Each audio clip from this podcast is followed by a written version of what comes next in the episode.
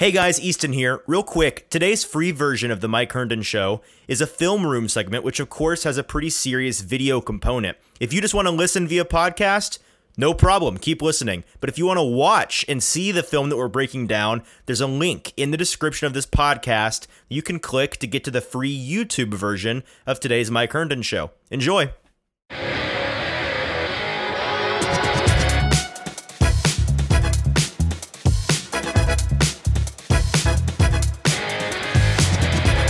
Welcome into the Mike Herndon Show, week five.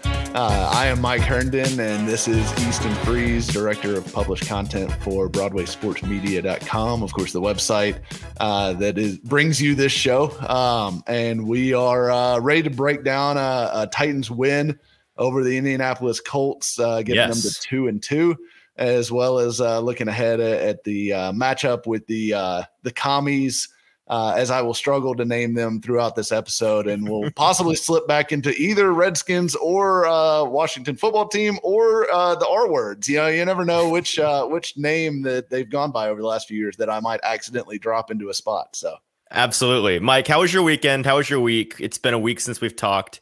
Um, did you enjoy watching the Titans get a win on the road in Indianapolis? It was it was great. I mean, look the the we'll talk about the whole second half thing and and all and, and everything that goes along with that. But anytime you get a road win over a division rival, especially the division rival that you were expecting to compete with for the division crown heading into the season, it may have switched to another team now, but um, anytime you can get that win, that is a big time win. It doesn't matter how ugly it is or or you know what you think of the other team or whatever. It, winning on the road in the NFL is tough.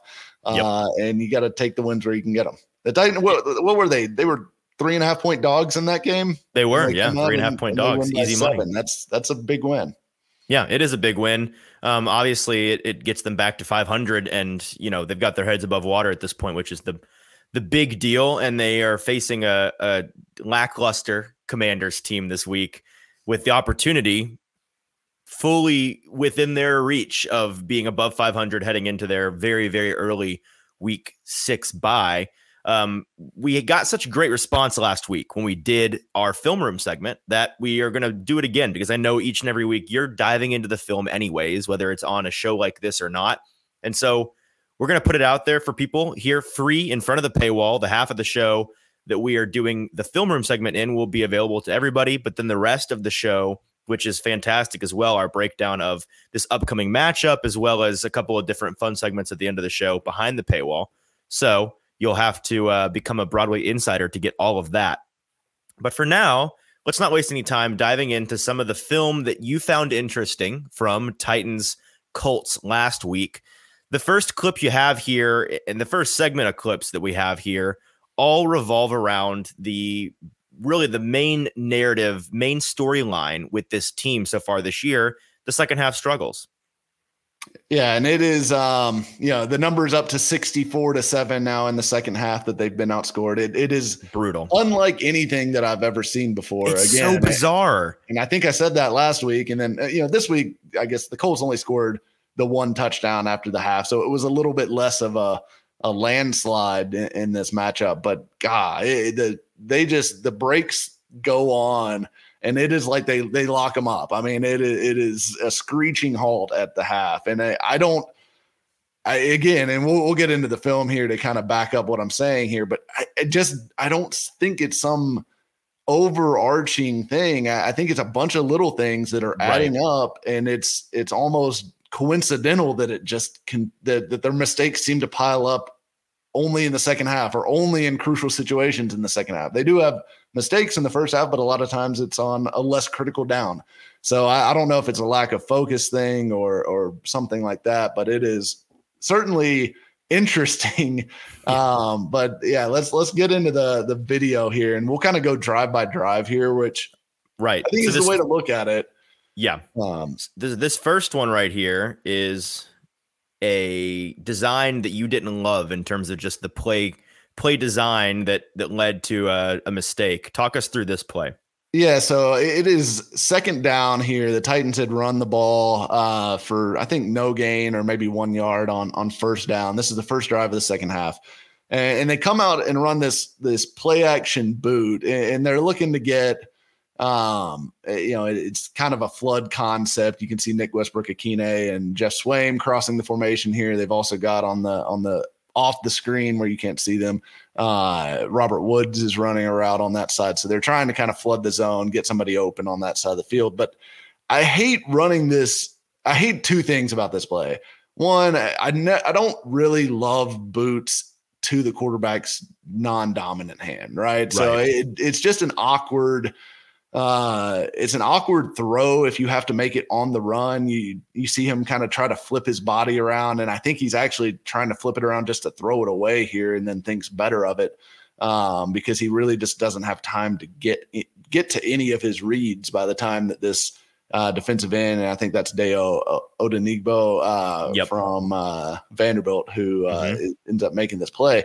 But the other thing I hate about this, usually when the Titans run this play action boot look, they run it off of a, a stretch zone look from the offensive line and, and a stretch zone play action look, which causes that defensive end to try to chase down the line and, and work against the cutback lanes. Mhm. But here they're running it off of a power look. They're pulling Aaron Brewer, but it is not. I mean, it's it's not a. It's more of a dive play. It's not something that the defensive end necessarily is going to crash as hard as he would a stretch zone going the other way. So they're not influencing that defensive end as much as they should be. And I don't love that one. You're so you're pulling Brewer here, which leaves Ben Jones with a bad angle to block Grover Yep. Stewart. Uh, and because of that, Dennis Daly's trying to help Ben Jones a little bit, which leaves him with a bad angle on the defensive end. So it's just all of the blocking angles are tough. Um, you're hoping that maybe this this defensive end crashes or tries to maybe run over, uh, you know, overrun the play somehow. But it's just a lot. You're asking for a lot of things to go right to even get a play off here. I mean, that's that's the problem. Is you know, sure, uh, something's got to go right on every play call, um, but you're asking for a lot to go right to even get to a look where hopefully someone is open. It- is.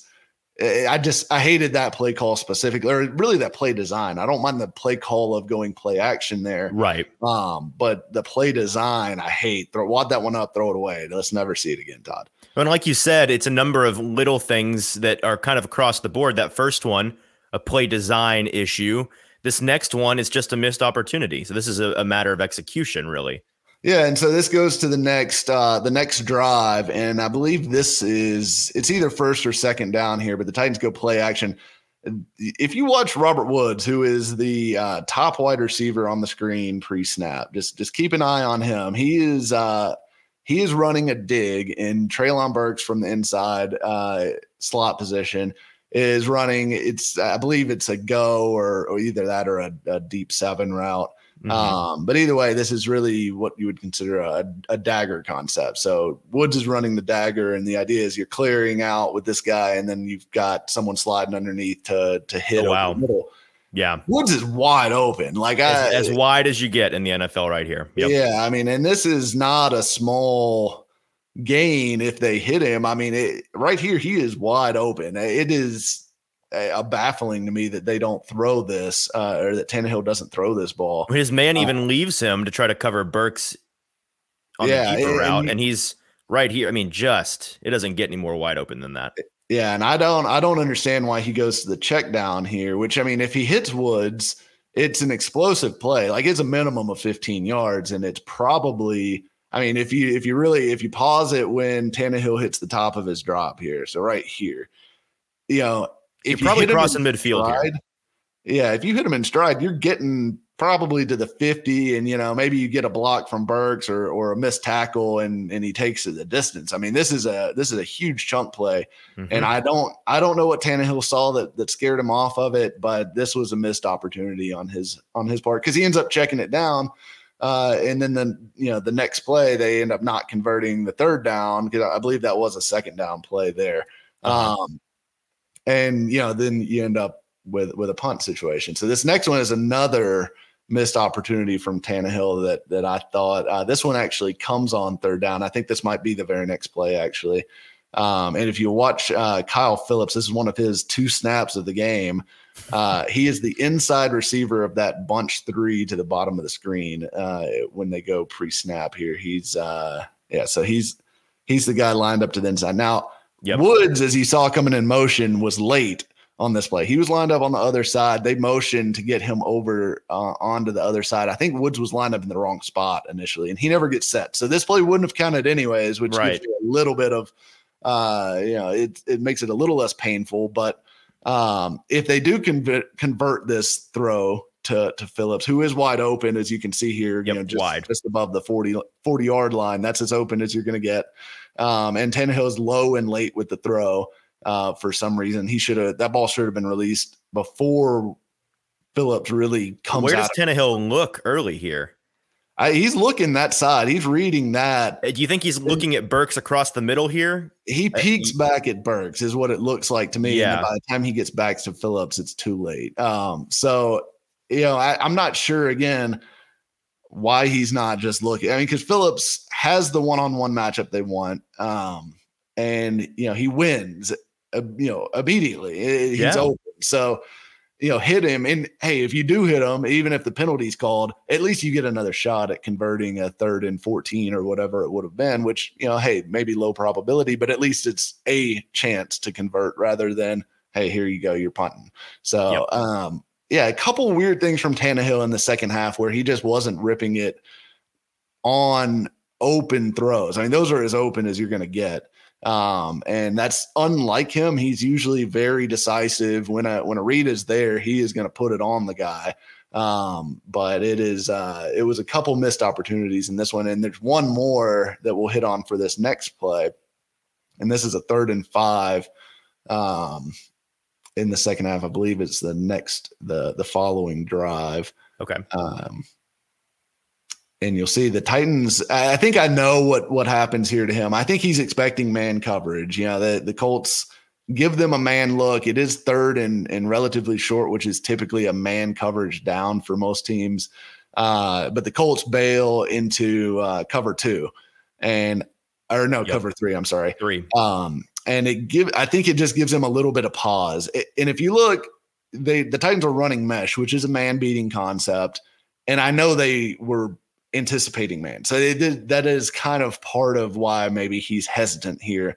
Hey, but, Mike, give our listeners a, a, two second explanation of mesh real quick. Yeah. So mesh, if you watch, uh, if you watch the two inside receivers, I believe it ends up being Hilliard, which Hilliard's on that stack behind Burks. Uh, at the top of the numbers, uh, or at the top set of numbers up there. And then I believe it ends up being Nick Westbrook-Ikhine, who is uh, in the slot to the bottom side. I, I believe mm-hmm. that's a tight end that's uh, lined up closer to the left tackle. And I yep. believe he ends up staying in the block, or maybe he just runs a short stop route. But Nick Westbrook-Ikhine and Hilliard are going to run what we call mesh, and that's just a crossing route. They're running across each other. the The idea is that they're going to get a natural rub in the middle. Mm-hmm. So if mm-hmm. the Colts are in man, uh, you're going to get somebody's going to get caught up in the traffic. Right. Just a little bit of a, it's a little pseudo pick play essentially. Right. Exactly. So, so I, I know that's what they were looking for running this, but we've seen him throw this before. Westbrook-Ikhine has a pocket there. He has mm-hmm. a pocket of space where if you hit him, uh, and we saw him do it three times against the the Raiders, frankly, where he drilled the ball into Westbrook on third downs in tight coverage situations. So we've seen him do it before. He doesn't do it here for whatever reason. Ends up if he drills uh, it right here, Westbrook yes. can turn up field right between these hashes. Right. And even if he waits a beat and just puts it on his body, you know, mm-hmm. kind of has him stop right there, he is, you know, he's going to be able to catch it and fall down for the first down. I mean, he's he's there. Westbrook probably should have sat his route down just a little bit more than he did. He kind of runs through the window a little bit, but by the time he's through the window, Tannehill's already scrambling and under pressure. So um, this this was a ball that needed to come out quicker, and I think the hesitation of the pre-snap versus post-snap read being different is what caused Tannehill to end up holding up on that throw. So I, you know, he ends up climbing the pocket and and getting brought down short of the sticks. He he tried to escape. It looked like he might escape, but uh, you know, a guy guy makes a good open field tackle on him there. So right. So another, a couple of missed opportunities from Tannehill there. Yeah. And then I guess on this next drive, we've got some offensive line issues, which the Titans have had plenty of so far this year. Yeah, exactly. Um, and so this first one, you know, Nicholas Petit Frere, who, you know, it, he continues to be up and down. There's good moments and there's bad, but here he just gets absolutely whipped inside. And again, this is Dayo Odeyingbo, um, who is uh he just he's jumping inside and look, it is it is tough when a guy wants to jump a gap inside like that. It is a tough block to make because you know you're you're aiming for his outside shoulder initially, and then all of a sudden he's inside and you've got to redirect. But that is part of playing offensive line. You got to be able to make some of these tough blocks. And he does a decent job initially, I think, of reacting to it, but he just doesn't get enough of him. And, you know, mm-hmm. there's other issues on the play. I, I think the, uh, um, he's not the only one that's causing this one to be a, a miss. I think uh, Okonkwo doesn't, doesn't get a great block uh, no. on the outside linebacker here he either. Gets, so he, he, yeah, he jumps the gap as well, and Okonkwo yeah. gets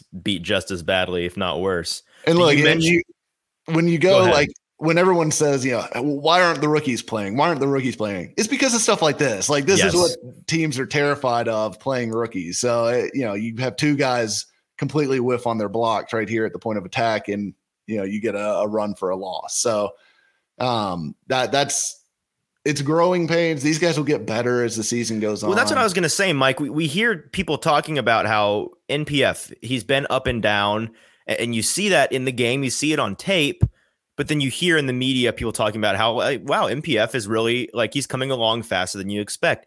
When you talk about rookie linemen, in particular, rookie tackles, it's such a relative conversation. And I'm not sure everybody really understands how you have to parse – the difference between a great rookie tackle performance versus league wide tackle performance. Like not everybody is Rashawn Slater. Very pr- almost nobody is Rashawn Slater. Right. Actually, almost everybody comes in and it, a very good offensive tackle rookie performance, rookie season is like just below league average for tackle performance. Like it's yeah. such a hard learning curve. So yeah, NPF has been better than I think anybody expected him to be, where he was taken and what his, you know, his his profile in the draft was, what people expected him to be for this team. Nobody, I don't think anybody expected him to even be a starter for this team when they drafted him. So he's come along, but relative to the league, that's still a well below average tackle. It is. And and I mean, you look at a guy like Andrew Thomas, who I just saw right before the show, you know, PFF has him graded as the highest graded player in the NFL, yeah. period, regardless of position through four weeks.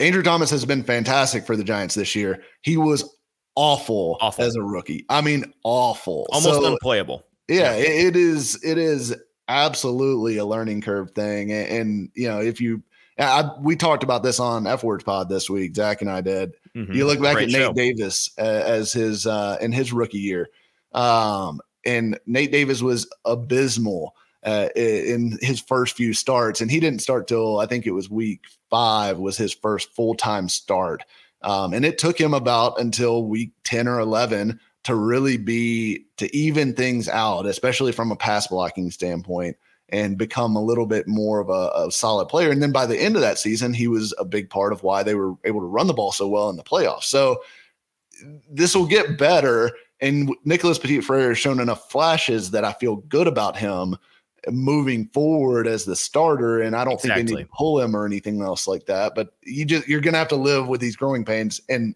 look, it may have been coincidence just based on when the bye fell that year, but Nate Davis really settled down after the bye week it, during his rookie season. It really started to come together for him right after the bye. Obviously, the Titans have the bye on deck after this game.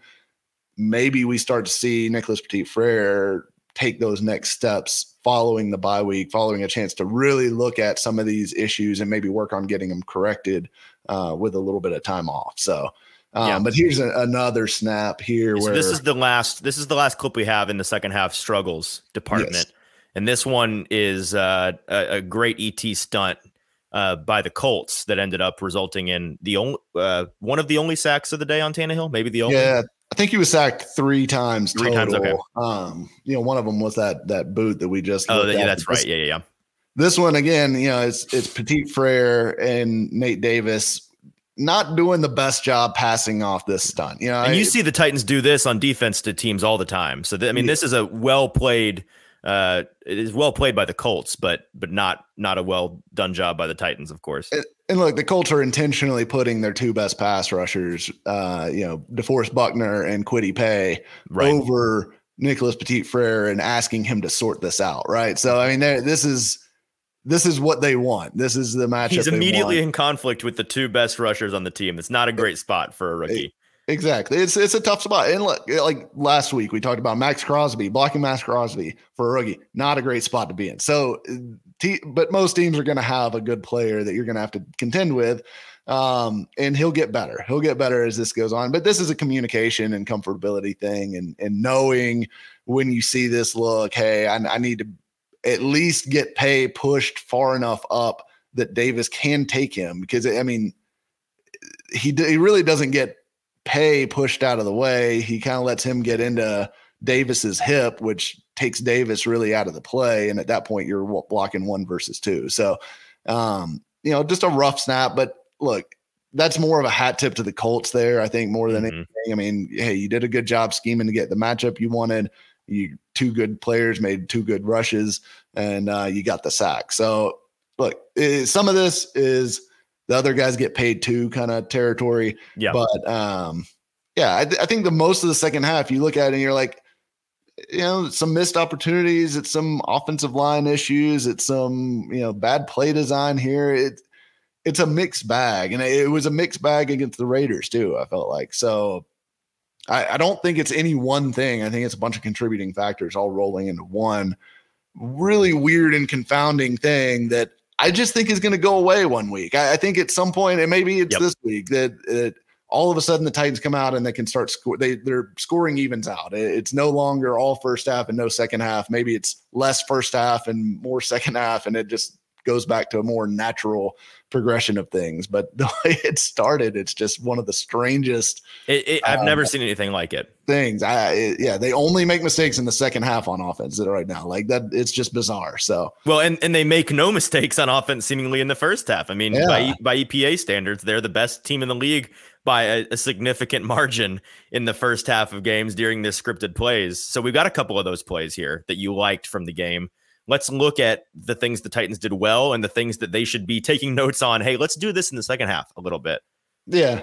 And and this is this is that wheel route I want to start with to uh Treylon Burks. And this is a missed opportunity as well, but I just want you to see how open Burks is really because I Mhm. mean he- he wins. This is a really nice design. It's a switch release. Um getting him And the, out. the running back here owes him a touchdown. I don't know who it is. yeah, it's Hilliard. It's Hilliard. Okay. Yeah. Yeah, Hilliard Hilliard doesn't poor pick it up, and Tannehill is is under pressure pretty much immediately. Yeah, if if Hilliard gets a little bit more, like Dennis Daly isn't covering himself in glory on this play either, but no. um, at least his pressure was to the backside and, and needed a little bit more time. By the time Tannehill's releasing this, you know that that rush wouldn't have mattered, but. Hilliard's does end up getting right on Tannehill to where he can't follow through and kind of forces the throw to be more difficult than it should have been. But man, Burks Burks is walking in for the touchdown, uh, and more importantly, proving my pregame prediction of him scoring a touchdown correct. Uh-huh. There was a touchdown if here to be had. throw- Yeah. yeah, I mean this this throw it doesn't even have to be that great a throw. It just needs to be out there for him to go get somewhere, you know. So it is uh he's wide open. But I like the design here. I like them taking a shot to Burks. Obviously, you know, you hope he gets healthy soon, but like a lot about that play, everything except for Dontrell Hilliard's bit- blitz pickup there. So Yeah. um, but we'll move on to a play that actually did work, and it's another wheel route. Hey, how But about Chig showing up in this game? Who knew? He's on the team. He can catch the ball. yeah, it's exciting to see him use Chig. And and here, this is a fantastic design because they they end up motioning Chig into the backfield, which they're starting to do the things that we kind of thought they might do with him, getting him the ball in creative ways, lining him up in creative ways, uh, and using him kind of like Jonnu Smith was that first year. But here Yep. he releases out of the backfield. And what you see, you know, 44, who is uh, Zaire Franklin for the Colts Franklin. and, and who's played really good football for them this year. He's really in no man's land here because this is a run look. Like the Titans give him a play fake and he's got run responsibility. So he has to come downhill.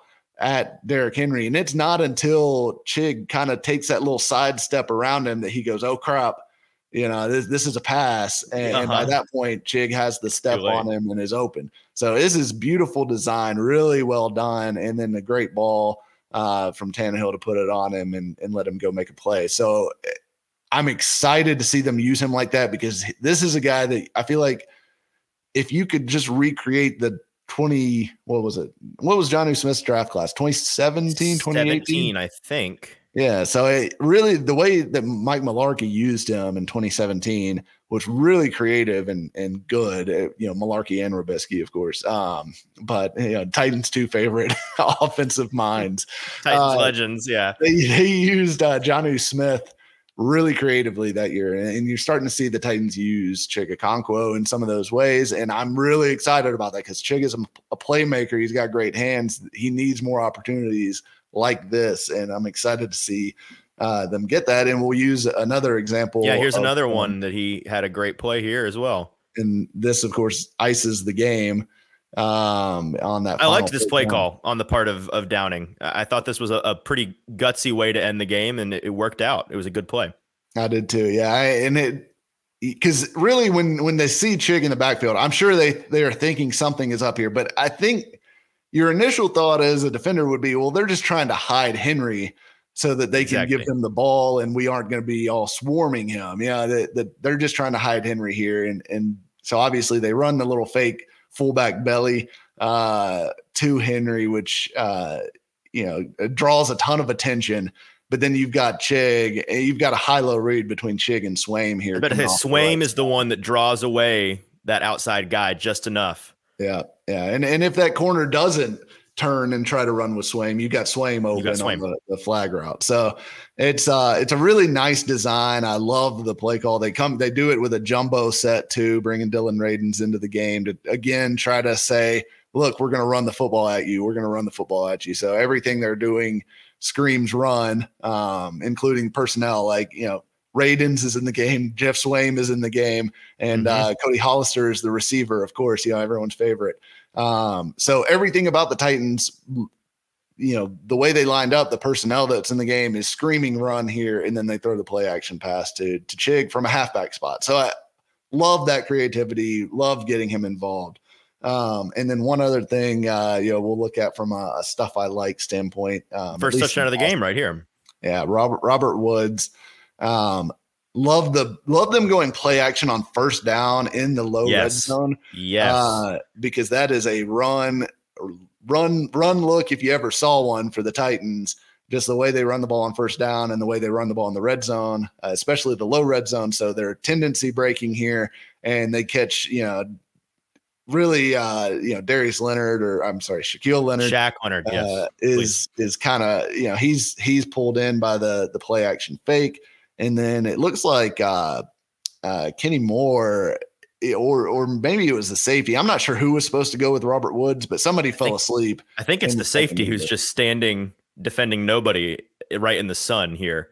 Yeah, if you watch if you watch Hollister, you know he ends up with two guys on him, and Woods has zero guys on him, which is really lovely if you're a Titans. uh, uh, if you're drawing it up for the Titans, so yeah. Um, yeah, really like I, I, you know, not so much. Obviously, the Colts busted that coverage, so it, it, makes it easy. But I love them going with a tendency breaker in the low. When you say it's tendency breaking, but we saw them run this exact kind of thing more times than I can count in training camp, and yeah. then they seemingly decided to just throw that part of the playbook away at the beginning of the year.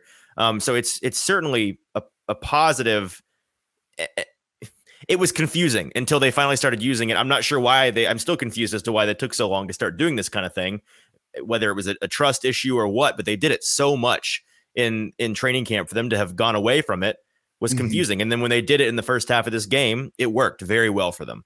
Yeah. Yeah. And, and they've always been a good red zone team, at least under Vrabel. I mean, year by year, they're in the top five as far as red zone efficiency. Technically, so. right now, they're breaking red zone efficiency because yeah, they're like 107% EPA over expected for red zone efficiency, which is hilarious because they're never there in the second half of the game. But when they're there, they're scoring. Yeah. They score. They, they, and, and it's intentional, right? Like Vrabel drills red zone more than any coach I've ever seen. Um, yes they do all kinds of work in red zone during camp, during off season.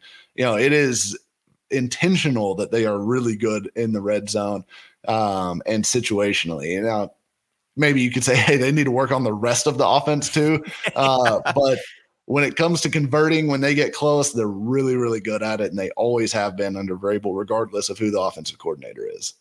Yep. So here's another one. This is a, a duo. Uh, this is the the screen to Henry at the the early part of the game that went for a big gain. What did you like about this play? Yeah, this is really nice design because they've they've done some of this throwback screen stuff off of uh, outside zone before, but I've never really, or at least I can't remember seeing them do it off of a duo look. So this is again something that uh, looks like a new wrinkle to me. Um, you see the two double teams on the interior guys, uh, which really sells the run because they don't get, you know, usually on a screen you'll see a guy, you know, almost not block anybody um because mm-hmm. he's trying to get out quickly to block. Well here they actually do double team initially. I mean they, these guys block. Um you watch the the guard center and then guard tackle combinations on the two interior. Mm. they are they are engaging. Um so that really just long sells, enough. sells the run just long enough. And then they kind of let this guy think he won you know and, and then you slip out the back door and then all of a sudden you've got your awesome athletes out in space with Nate Davis and, and Aaron Brewer. Aaron Brewer does a really nice job. Yeah, look at this entourage that he's got once he's got the ball in his hands. Yeah, Brewer Brewer getting that block right there is really the key block to get him into open space, and then you've got you know a, a convoy uh, going downfield. So I love the Titans getting Henry involved in the passing game. I've mentioned they've thrown more to him in the last two weeks than they have in any two week period combined over the, his entire career. So this yeah. is clearly something they're trying to involve in the offense. Um, and as long as he manages to catch the ball, yeah. he's, he's, he's a good a good uh, player and obviously an athlete in space you don't want to have to face. He's just got to secure the ball. That's all. Yeah, the hands the hands are still shaky. I mean, very that's suspect just, hands. It, yeah, it I don't think that's going to change ever. You gotta you gotta no. touch pass to him all day every day. Yeah, you got to take it, it, off of them. It's soft uh-huh. toss with Henry.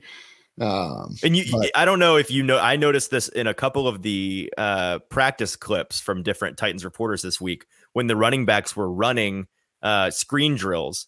It's it's almost like the the trainers who are, are throwing the ball or the coaches that are throwing the ball know what kind of pass to throw to Henry because Henry goes first and it's this very soft, feathery touch pass that anybody could catch. And then Hilliard is next and they just drill it into his gut. It's entirely different. And I found it so funny. That is funny. Yeah. Henry's like, I don't, yeah, I think you're right. He's never going to have good hands at this point. But if you can just get him to catch these easy layups, uh, that's all you really need. Um, and as we mentioned last week during this segment, it's, it does some things to the defense as far as what they have to look for and, and how their linebackers can react to certain looks that that helps the Titans in other areas as well. So as as they continue to put these plays on film, it will continue to open up other opportunities. Um, and then here's uh, this is the the long touchdown run for Henry that ends up getting called back due to this phantom Burks hold down here. I mean, look yeah.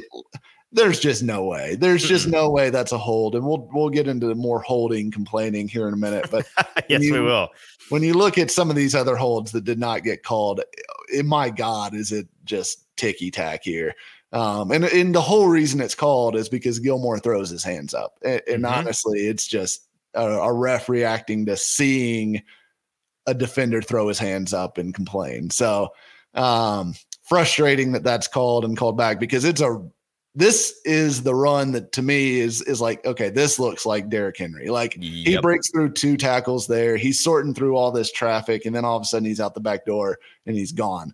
That looks like prime Henry to me. He's looking better and better um, as the weeks go on here as he typically yep. does. And frankly he's looking better earlier in the season than he often has Wait, so Mike, are you telling me that when he was declared dead through two weeks this year, that that was just a like a little premature? That people it may was, have just been a little bit overreactive. it was definitely one? premature, yeah. Mm-hmm. I, and, and I thought he looked a touch off of his normal speed early in the season, but did, anytime but... I brought that up, I also said that's not abnormal for him early in the year. No. So we'll see if that's a permanent thing or if that's a you know It's a projection. People are so every passing year they're like, oh, he's getting older. It's gonna it's Yeah. gonna fall apart eventually. So they're just they're projecting that onto his early. Even even when he does fall apart, you will not know until week like six or seven. It's yeah just the way he works. Exactly. He is a uh he gathers momentum as the season goes on. So and, and I yeah, he looks like he is back to me. And and the next clip here is going to be another uh nice run for them. And it shows kind of some of the stuff that look, this is what Nicholas Petit Frere is doing well right now. He is blocking well in the run game. You see, he gets a really nice kick out kick out block on Paye uh, to kind of help clear the way. But you know, Nate Davis is doing a great job as usual. Ben Jones with a fantastic reach block uh, on, on 96 there, whoever that is. I'm not even sure who that is for the Colts, but um, a really nice, nicely blocked play. And you see Brewer. I mean, Brewer's just such an athlete. He's such a weapon on the backside of these runs. I, I hope they one of the things that they start to lean on is really running right uh, in this offense because No more run left. Bar, Mm. Barstool's got to get a new new hats. They got a new merch opportunity here. print print the hats that we're running right now because Nate Davis is your best offensive lineman as of today. Um, and you need to be running behind him as much as possible. And Petit Frere is a good run blocker. I mean, he whiffs like we, we saw that one whiff earlier. He's going to whiff every now and then, but what he does when he does engage and and locks up is really good in the run game. So and I love Brewer on the backside. Brewer is such a talented athlete. And when you can get him scooping out those weak side linebackers uh, on the backside of those zone runs, Right. Well, his his weakness is his strength, right? It's that size. He has more athleticism than most of those guys, and so w- when you've got a matchup like DeForest Buckner, it it is absolutely terrifying. But if he can, eh, you know, just survive that kind of matchup, then when you get him pulling and you get him on those linebackers, who he is just as physical and athletic as, but bigger than, it's a massive mismatch. Yeah, yeah, he's fantastic in space, and and I think that's going to continue to be an advantage for them as the season wears on. I mean, we we know this team historically gets better running the football as the season goes on. You know, Henry we just talked about tends to get better, uh, but the offensive line also tends to come together, and I think that's true of a lot of NFL teams, just not just the Titans, but it's certainly true of the Titans because I think it's so hard in the run game with how practices are limited from a contact standpoint and everything like that to get a real good look at the run game in training camp. And I think it just takes these time these guys time to gel and really get used to the physical nature of running the football in the NFL. And, and I think once they do, they tend to be very good at it um, here in Tennessee. But we'll look quickly at the other side of the ball. I know we've spent a lot of time on the offense the last two weeks, and that's mostly just because this whole first half, second half thing is just so baffling to me. Well, on the Um, defensive side of the ball, it's it's not eh, who wants to evaluate all these guys that shouldn't be out here to begin with, right? Right? in- Yeah, in this got- case, in this game, uh, I'll let you talk about this, but I was impressed by the no names this week. yeah. I, I thought you know, look, you had a a starting defense that featured Andrew Adams, Terrence Who? Mitchell, uh, Dylan Cole. Uh, I think I don't know if Mario Edwards started, but he played a ton of snaps. Played quite a bit. Um, and and then you had Joe Schobert uh, rotating in that would had been signed like four 18 days hours ago. before or something. Yeah. Yeah, he, he didn't even have his parking pass yet for for Titans. Uh, But Mike, none of them got exposed in this game. None of them. They all played. They all played well. I mean, Terrence Mitchell even had a pretty good game, I thought. And and we'll look here at uh, a couple reps from Caleb Farley because I think that's kind of you know the guy on defense that maybe mo- people are most you know interested in at the moment. And you start with the coverage on this uh, long ball that he gave up. The the other catches that he gave up in this game, I had no issue with at all. Like he was in good position. Um, you know, guys are going to catch balls in this league. One once the Colts caught them in man coverage, Mhm. they ran a rub route. Farley went over the top, you know, made the tackle. The guy got the first down. You know, eh, that's going to happen. There was nothing he could have done about that play Right. to stop it. So here he Um, is manned up on the deep route at the bottom of the screen. and he's honestly he's in great position here. Like he's in phase. This is where you want him to be. And the problem is uh, this ball is so underthrown. A and, Colt I- you know, special. yeah, yeah. I mean, maybe it's not Carson Wentz. Maybe it's uh this it's was Frank design. yeah. coaching the whole time. But all right, so here on this deep pass, throw it 10 yards short. Trust me, I promise it'll work. Exactly, and, it is really hard to defend sometimes because you're ha- you don't see the ball. All of a sudden, you just see the receiver stop, and now you've got to throw on the brakes and try to turn around and locate the ball all at the same time. Um, and here, you know, Farley slips, and look, part of this may be the Colts' crappy turf, um, but I still think he's struggling a little bit with his trust in that knee. I, I don't think he's Agreed. really comfortable planting hard off his of that. Cuts are, are soft. Yeah. Yes. He like he he's taking a lot of steps to really change directions a lot of times. Mm-hmm. So I think that's part of it. And I think that'll get better as he gains comfort um, on that surgically repaired knee. But you know, this isn't a terrible play by him. It's just one, it's a tough play that, you know, maybe he could have done a better job of slamming on the brakes and locating the ball, but it is a tough play for any corner anytime a ball is thrown like that. Um, now the risk when you underthrow a ball like that is, hey, it, it could be completely you know picked off by another right. guy in coverage or something like that. So that's why teams don't do it all the time. Well, him but, him being in such good position early on that route is is what ended up screwing him really. Because if he'd gotten beaten, he'd have been in better position for the underthrown ball. Yeah, he might have run ran right under it to pick it off. Uh-huh. You know, so, yeah. but uh, here's uh this next here's clip a is a is a good rep for him um, and a good result as well. But he's at the bottom of the screen again, um, and he's uh, working against Alec Pierce again, and and here he does a good job. He's Uh, he opens up his his hips and you know starts to run with him going deep. And it is a deep comeback route but he does a nicer job throwing on the brakes here and staying in phase. You can see he actually gets out of his break before pierce does. So he actually closes the gap in the break those and, of you watching at home turn your brightness up to 4000 oh in order to see this in the I mean this is such a ADD squirrel moment but the shadows oh. on this field are the worst in the league, I think, pretty clearly. It's uh, horrendous. Watching so all bad. 22 on this is so hard because the shadows are miserable. Mm-hmm. Um, but you know, obviously the throw here is is not accurate, but Farley's in great position. And, and you know, that is how you want that route covered. So, you know, he showed some things I thought this week. Like obviously he didn't have a huge bust in knowing his assignment that that at least not that showed up on tape to me. Um, and he was in phase on both of those routes until the underthrow. So, um, and then the other plays I talked about, you know, I thought he played perfectly fine. So it was a better game from him. It was a better game from Terrence Mitchell too, who who didn't really give up a ton. Uh, I think he had, he gave up one first down conversion on a third down, I believe, but that was about it.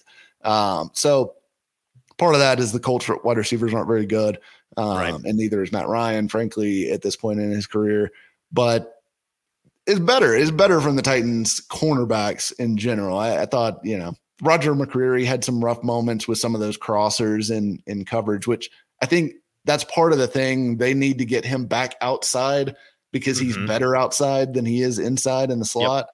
Yep. And they need really they need Elijah Molden. He need Molden back. Yeah. If you can't have Molden, I'd rather have Amadi. That way you at least have a guy with some experience in there in the slot and you can put McCreary back where he really belongs outside. So I like that group better. Um, you know, with Amadi, but I like that group a lot better with Molden. So I, am yes. interested to see what this secondary looks like when they come back. But look, Farley did some things that you kind of liked in this game. So maybe uh, maybe a baby step forward for him, and we'll see how much he plays this week. I think if Amadi's back, which it looks like he probably will be at this mm-hmm. point, it probably means no more Farley, uh, you know, from a regular snap standpoint, because I'd imagine it's going to be McCreary outside with Fulton on the other side, and then Amadi in the in the slot. But who knows? Maybe they do, you know, stick with some McCreary inside and Farley outside for certain matchups. It'll it'll be interesting to see how and if he's used. But I think if he does return to the bench for this game, it's not necessarily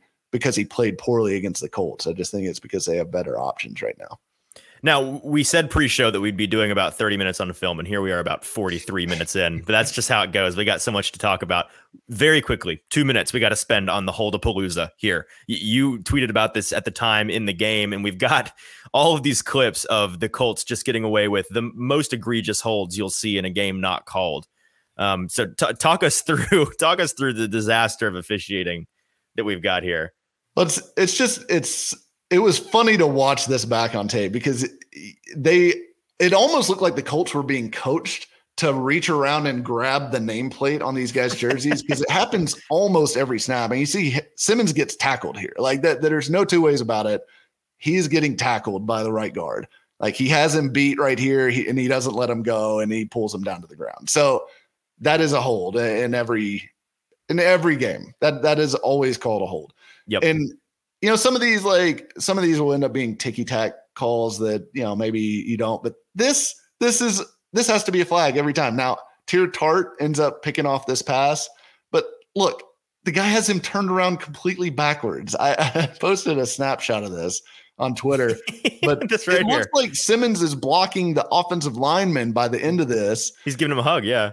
and like that is a hole that Yeah. because like what happens if if Tart does not end up catching this ball if a Colts player catches it or or if it falls incomplete the Titans would have liked to have that 10 yards right so Yeah. you got to throw the flag regardless um and then this one you know this time it's uh Hello, it's Simmons, Simmons again, again. being held by the right tackle or right guard again and you know this one may be a little less egregious at least this time his hands are uh, on his front of his body, but he's still grabbing that chest plate and pulling him.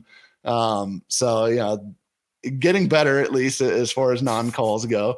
Um, but it, it was constant throughout this game um, that the Colts just held and held and held. Here, this one's Weaver. Um, he's you know, look, Got him by the neck. yeah, he's he's got him by the neck, and I mean, you, you see if you see that happen in a game where a guy's like arms are going up like this and he's flailing around, like usually that gets called, but no, Yeah. not not in this game. No. It's just funny. It- these the holds were There's, and there's so many of them. There's a lot of them. Like I, I, I ended up cutting out a few of them just because I was like, well, that's so far away from the play, it didn't really matter. Uh, this one is Quenton Nelson giving uh, Denico Autry a big bear hug at the line of scrimmage. Like, look, just uh, what kind of block is that? I mean, it, It's not. It's a hold. he is, he is just holding him. Like, uh, I just don't understand Yeah. how the Colts ended up having one one holding penalty in this entire game, and it was an egregious call. But uh, how how did none of these other calls end up getting made? Um, this one here, yeah. Look, look, look at this block by the left tackle here. Um, watch watch him as he's like got him in a headlock. He's, He's got him in a pulling- headlock. Yeah. He's got him pulling bent him over in a headlock. looks like he's about to suplex him. Um, and then you've also got Ryan Kelly, uh, you know, like hip tossing Jeffrey Simmons. Um, just hilarious. And I'm just, I've got a potpourri of options here that I'm choosing. Oh, from. this one- this one is a great one. Yeah, like look at the look at the block. Both hands on his on his back. just a hug. Yeah, just just giving him a hug. And again, Weaver makes the strip. We you know the Titans end up pushing them back further. I don't think the Titans recovered. Yeah, the Titans did not recover that fumble, but um either way, like got to call a hold. That that needs to be a penalty and in decline, but it's got to be a call. Um, and here's another one. Weaver just gets tackled as he tries to spin back inside. Um, just like what are we doing here? What Yeah. are we doing? Like spin back inside. Oh, I'm gonna tackle you. I mean, do we do we think he just like laid down on the ground? Yeah. He just took a nap at that point. He was done. for no no reason. Like, come on. Yeah. All right. Well, that's going to do it for our film room segment of the show. Once again, you get more than we meant to give you, but you're welcome. We're just so generous here at the Mike Herndon Show. Um, and that's the end of the road for those of you who are listening via podcast and those of you who are watching um, the free version on YouTube. We appreciate you watching. We would love for you to watch the rest of the show. We're going to get into a ton of stuff surrounding the Titans and the Commanders coming up in week five, as well as the Moneymaker Mike segment. Going to get some bets, a refund for uh, getting a Broadway Insider pass to be able to watch this show. And then we've got our uh, our hot take of the week, the mic drop. Mike giving us his hottest take on our way out. In order to get all of that great stuff, as well as all the great stuff over at BroadwaySportsMedia.com, you have to become a Broadway Insider. Guys, it's really just the cost of a trip to Starbucks a month, is all it is. Five ninety nine, uh, six ninety nine a month, but you get your first month for ninety nine cents if you use code Insider when you sign up right now at BroadwaySportsMedia.com, or just get the annual pass. Set it and forget it. You can pay it now and then have a whole year of content the rest of the Titans season into the Pred season, all of our MLS coverage. all the great Nashville sports coverage that we got going here. Use code annual right now to get uh, forty nine ninety nine as your total for your annual pass, uh, marked down from the sixty nine ninety nine regular price, which will go back up to here eventually. That's what it costs to get the rest of this show, which is going to be behind the paywall. So, to those of you who are insiders and are listening, thanks for sticking with us. Those of you who aren't, go sign up now. Thanks for watching.